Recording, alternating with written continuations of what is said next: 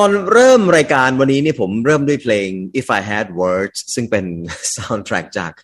ภาพยนตร์เรื่อง Babe นะครับ ที่หมูพูดได้นะครับ ก็นะถ้าหมูพูดได้หมูมันจะพูดว่าอย่างไรบ้างนะครับ ช่วงนี้ที่คนออกมาโอดครวนกัน ตรุษจีนเนี่ยสามบาทต่อกิโลกรัมแน่ๆ ซึ่งตรุษจีนก็อีกไม่นานแล้วนะครับหนึ่งกุมภาพันธ์นี้ก็ตรุษจีนแล้วมาถามมุมมองของพี่แพทย์ดีกว่าแอบไปส่อง Facebook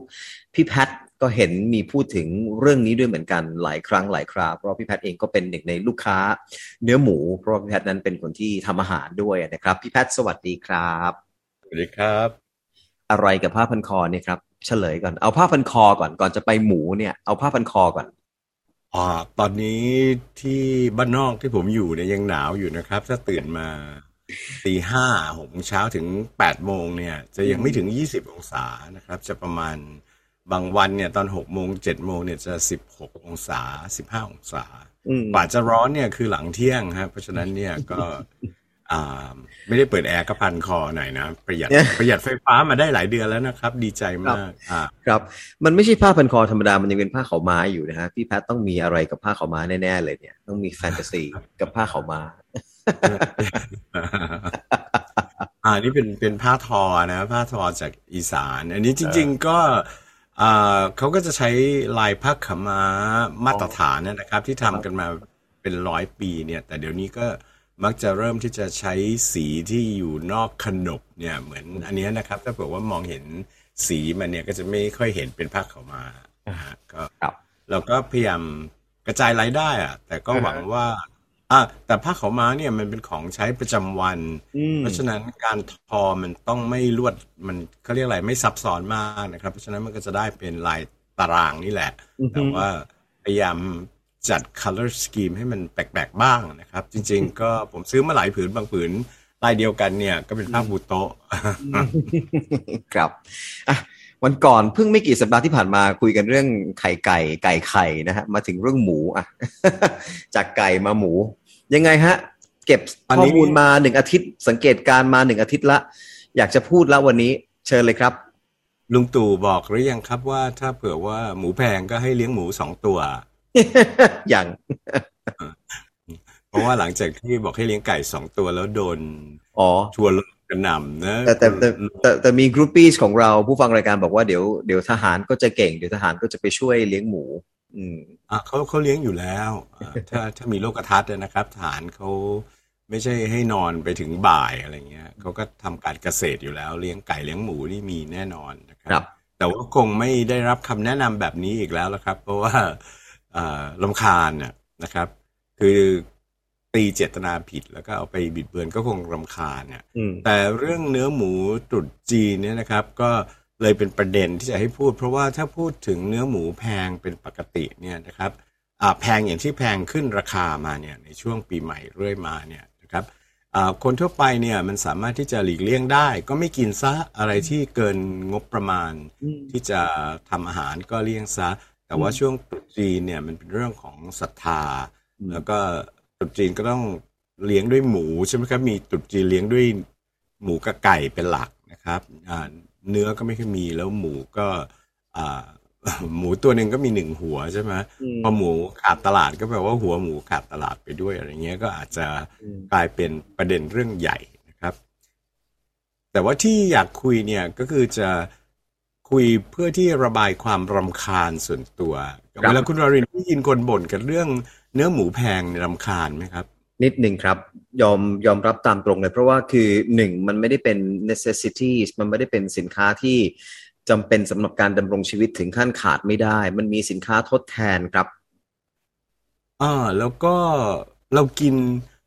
ถ้าไม่ได้กินหมูเนี่ยจะลงแดงตายหรือยังไงอะไรเงี้ยนะครับ มันก็เป็นสิ่งที่ทำให้ผมรำคาญแล้วก็มันเหมือนคนที่ไม่ได้ออกจากซอยอะ่ะ คือผมต้องซื้อวัตถุดิบเรื่องอาหารเนี่ย เยอะนะครับ เพราะว่า มีธุรกิจที่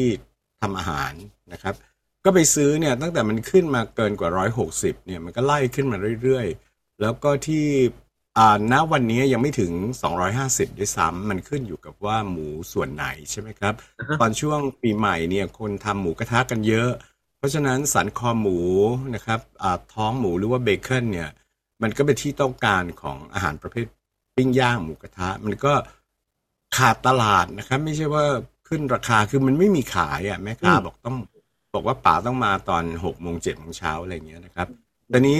เรื่องนี้นะครับที่หมูขึ้นราคาเนี่ยเขาก็ได้แถลงแล้วว่ามันเป็นเรื่องของโรคระบาดใช่ไหมครับแล้วซึ่งมันก็เป็นสิ่งที่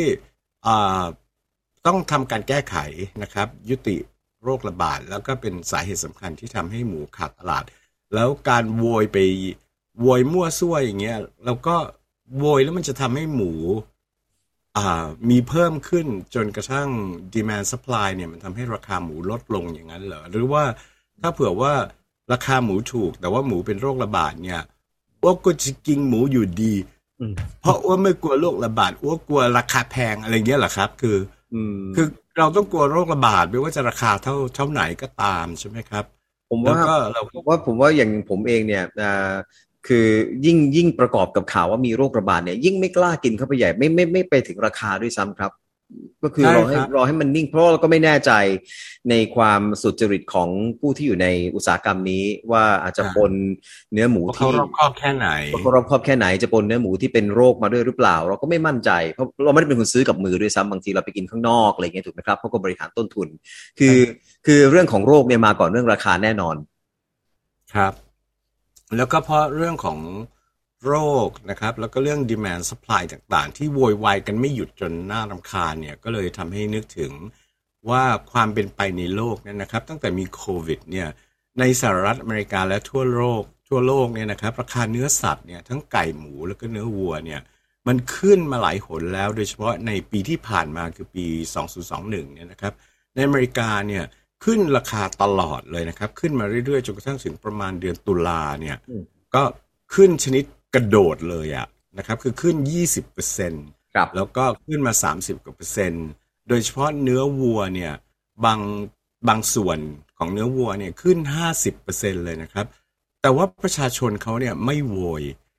ไม่ใช่ว่าไม่ใช่ว่าไม่ไม่โวยเพราะว่ายินดีที่จะรับราคานี้นะครับ แต่ว่าเพราะสำนึกของเขาเนี่ยก็คือว่าอะไรที่แพงเกินกว่างบประมาณ ถ้าโวยไปก็จะโดนสังคมรุมด่า ว่าก็อย่าไปกินสิ เพราะฉะนั้นเนี่ยไม่ไม่มีภาคประชาชนที่โวย ภาคที่โวยเนี่ยเป็นภาคอุตสาหกรรมนะครับ เพราะว่าสิ่งที่ราคาเนื้อสัตว์ในอเมริกาขึ้นราคามาเรื่อยๆจนกระทั่งกระเด้งแบบ 30% 50%เนี่ยมันเกิดจากโควิดที่ รัฐบาลมีนโยบายบังคับว่าอุตสาหกรรมการชำแหละเนื้อสัตว์เนี่ยพนักงานจะต้องฉีดวัคซีนแล้วให้ครบโดส ดังนั้นเนี่ยเขาก็เลยขาดแรงงานนะครับพอขาดแรงงานเนี่ยฟาร์มเนี่ยทั้งฟาร์มไก่หมูวัวเนี่ยมันมีเต็มไปหมด แล้วก็มีวัวมีหมูเต็มไปหมด แต่ว่าเมื่อไม่ได้รับการชำแหละ เนื้อ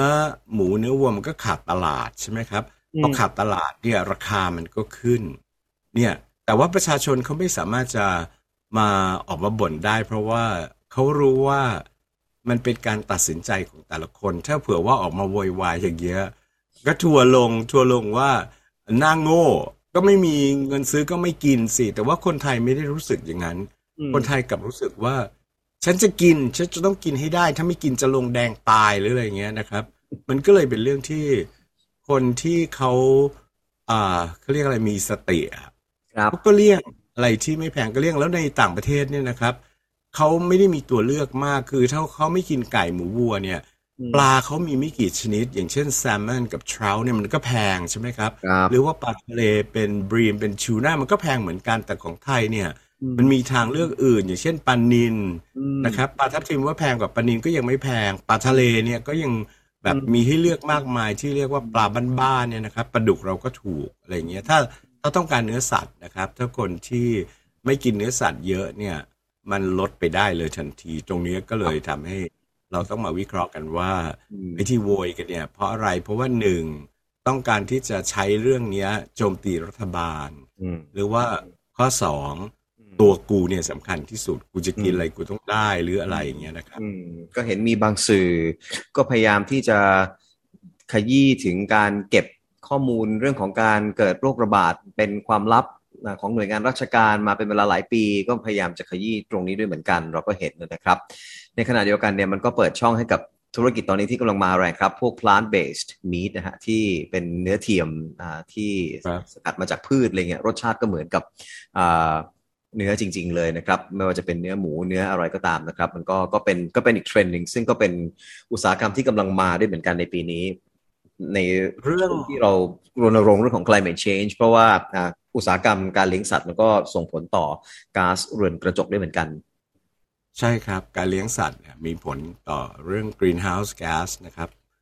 แต่ว่าเรื่องเนื้อที่ทำมาจากพืชหรือว่าทำมาจากวัตถุดิบอื่น แล้วบอกว่าเหมือนเนื้อจริงเนี่ยไม่จริงนะครับ เพราะว่าไม่เคยทานที่มีอ่าที่ที่มีขายผมไปซื้อมาชิมหมดแล้วนะครับเช่นมีกลิ่นไม่พึงประสงค์ แล้วก็ความเหมือนมันไม่เหมือน เพราะฉะนั้นสิ่งที่ง่ายกว่า ถ้าเผื่อว่าเราจะเลี่ยงเรื่องเนื้อสัตว์ ไม่ว่าจะเป็นด้วยเรื่องของความเชื่อนะครับ เรื่องสุขภาพหรือว่าเรื่องสภาพแวดล้อมเนี่ยก็คือตัดปัญหาคือไม่กินไปเลยทำให้เป็นนิสัยนะครับ ไม่ได้ยากเย็นอะไรเลย แต่ว่า ได้ชิมไปแล้วแล้วแล้วมันก็สิ้นเปลืองกว่าเดิมนะครับ อย่างเช่น การที่จะทำเนื้อเนื้อบดเนี่ยเหมือนเนื้อเบอร์เกอร์เนี่ยนะครับคือเขาใช้วิธีที่เรียกว่า extension น่ะจากเนื้อนิดนึงแล้วก็มาเขาเรียกว่าโคลนออกมาเนี่ย เพราะฉะนั้นเนื้อทั้งก้อนมันจะเหมือนกันหมด ซึ่งมันต่างจากเนื้อจริงนะครับ ซึ่งมันจะมี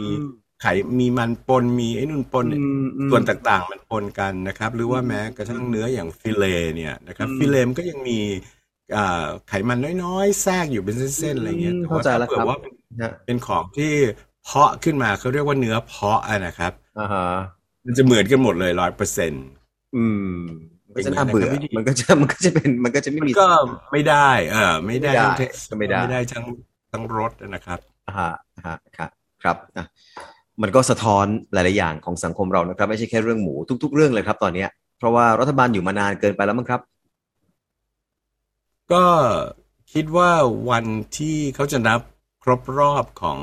พลเอกประยุทธ์เนี่ยนะครับ ก็คงไม่ใช่ได้อยู่แค่อีกปีหนึ่งหรอกนะครับ ก็คงจะได้อยู่ไปนั่นแหละทีนี้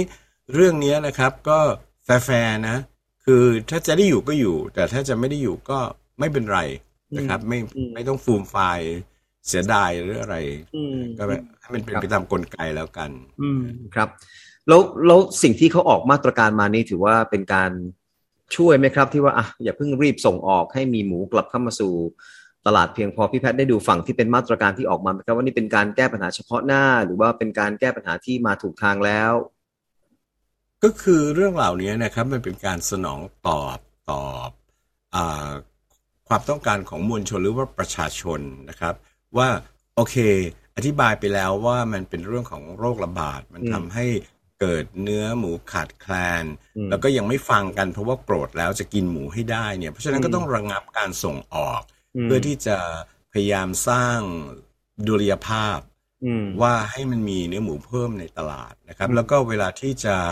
สั่งเนื้อหมูเข้ามาก็มีข้อแม้อีก เพราะว่าตอนที่เราจัดรายการด้วยกันคุณวรินจำได้ไหมครับ ว่าไทยไปตกลง เรื่องการค้ากับสหรัฐอเมริกาเนี่ย แต่เขาจะให้เนื้อสัตว์ที่ใช้สารเร่งเนื้อแดงอะ่ะซึ่งมันเป็นสิ่งที่ประเทศเราพยายามยุติ เพราะฉะนั้นมันก็มีการย้อนแย้งอยู่ในตัว ก็ทำไม่ได้อีกนะครับเพราะฉะนั้นจริง ๆ มันก็คือสิ่งที่นโยบายต่างๆ ที่รัฐบาลทำขึ้นมาเนี่ย ก็เพื่อเอาใจประชาชนนั่นแหละเพราะฉะนั้นเนี่ยถ้าบอกว่าประชาชนคิดว่าอะไรแพงก็ไม่กินซะ นะครับรัฐบาลก็จะต้องจะได้ทำอะไรไปในสิ่งที่มัน logical อะที่มันมีเหตุมีผลไม่ใช่ตัดสินใจใช้นโยบายเพื่อที่จะถนอมน้ำใจหรือว่าเขาเรียกอะไรอะแก้ปัญหาเฉพาะหน้า แก้ผ้าหน้ารอดอ่าแก้ผ้า แก้ผ้า ครับแก้ผ้าแต่หน้าไม่รอดหน้าไม่รอด ผมชอบที่พี่แพทย์ตั้งข้อสังเกตเรื่องของการทำงานของสื่อมวลชนที่เอาสะดวกด้วยครับ กับการไปจ่อไมถามแม่ค้าอะไรอย่างเงี้ยครับ คือแทนที่จะทำข้อมูลให้รอบครอบกว่านี้ก่อนที่จะนำเสนอครับ ตรงนี้ขยายความหน่อยครับคือวันนั้นเนี่ยได้เห็นหลายช่องนะครับ วันที่เรื่องหมูขึ้นราคาเนี่ยเป็นประเด็นขึ้นมาแล้วทั้งวันทั้งคืนก็มีแต่เรื่องนี้นะครับ ผมก็ไปตลาดทันทีนะ แล้วผมก็ซื้อหมูมาได้ในราคาระหว่าง 180 บาทไปถึง 250 นะครับ แต่ว่ามันไม่ใช่ว่าหมูเนื้อแดงทั่ว ๆ ไปเนี่ยราคา